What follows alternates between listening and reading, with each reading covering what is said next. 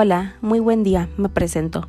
Mi nombre es Rosa Demetria Alonso Flores, estudio la carrera de Derecho en la Universidad UNID, cursando la materia Derecho Financiero, el cual me lleva al tema de los principios constitucionales, actividades, funciones, clasificación y estructura propios del presupuesto egresos. Bueno, comencemos. Los principios concesionales, también llamados principios rectores, se refieren a principios o conceptos documentados con el propósito de proporcionar una orientación sustentativa o procedimiento a un proceso constitucional. Los principios constitucionales han sido utilizados solo en algunos casos. El ejemplo más conocido es Sudáfrica. Los principios constitucionales tienden a reflejar los aspectos claves del concepto histórico del cual se desarrolla un determinado proceso de elaboración de una constitución, además de normas, estándares y presentes internacionales más amplios, los principios constitucionales pueden ser útiles en etapas iniciales, en un proceso donde no hay suficiente confianza mutua entre las facciones políticas para pasar directamente a la redacción de la constitución. Pueden proporcionar garantías partes de emprenden el proceso de la elaboración de una constitución, especialmente a los grupos minoritarios, de que el resultado final por lo menos cumpliera con ciertos estándares mínimos y contravendrán las líneas rojas acordadas previamente, así los principios constitucionales pueden ayudar a traer a la mesa de negocio a varias facciones virales que a pesar de esto estén comprometidos con lograr una nueva constitución y sistema político. Los principios constitucionales normalmente están destinados a proporcionar orientación al proceso por consiguiente. Los principios constitucionales no suelen ser definitivos y contienen en la mayoría de los casos un cierto grado de flexibilidad que permite en todas las partes sientan que pueden vivir con el resultado del proceso. Esos principios funcionan como las directrices esenciales de todo el sistema de orden sociopolítico de una nación y tienen fuerza vinculada.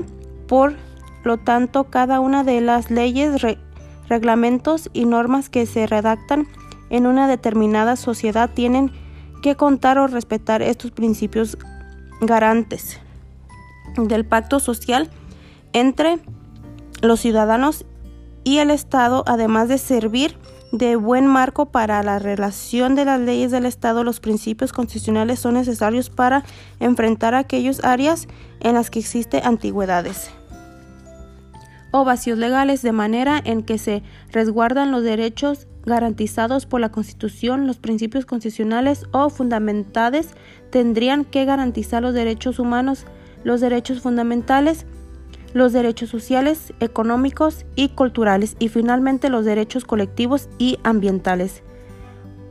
Otros principios constitucionales comunes son los principios de igualdad, responsabilidad, independencia judicial, motivación y seguridad jurídica. Tanto la ley de ingresos de la federación como presupuestos de ingresos de la federación son considerados como instrumentos que pone el Estado para fluir de manera directa como toda unidad económica necesita programar sus actividades con un plan en el cual se van a presentar las distintas necesidades. Ese plan es el presupuesto programa financiero en el presupuesto del Estado. Se debe hacer destacar dos puntos importantes. El primero, relativos de los ingresos. El presupuesto es un acto de prevención o cálculo contable que espera recaudar entre la aplicación de las leyes que se regulan su sistema tributario. Segundo, con relación a los gastos públicos, el presupuesto produce afectos jurídicos a autorizar a la administración del gasto público emitir las cantidades al gastar hasta determinado monto y fijar el destino, empleo y utilización de los créditos aprobados por el presupuesto. El gobierno destina recursos para la provisión y o producción de bienes, a través del gasto público como salud público, servicio de existencia social y educación pública gratuita en todos los niveles, investigación científica y tecnológica, servicios colectivos, agua potable y transporte público, etc.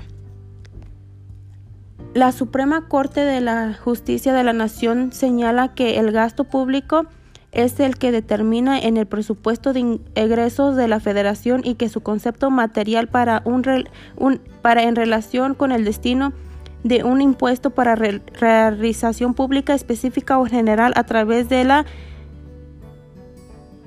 eregozación que realiza la federación directamente por conducta de alguna desactualización. El gasto público comprende la erogoración del gasto corriente, inversión física, inversión financiera, pago de pasivo o deuda pública y se pasará en las directrices para las nacionales en el desarrollo público y económico social. Es todo de mi parte, muchísimas gracias, me despido.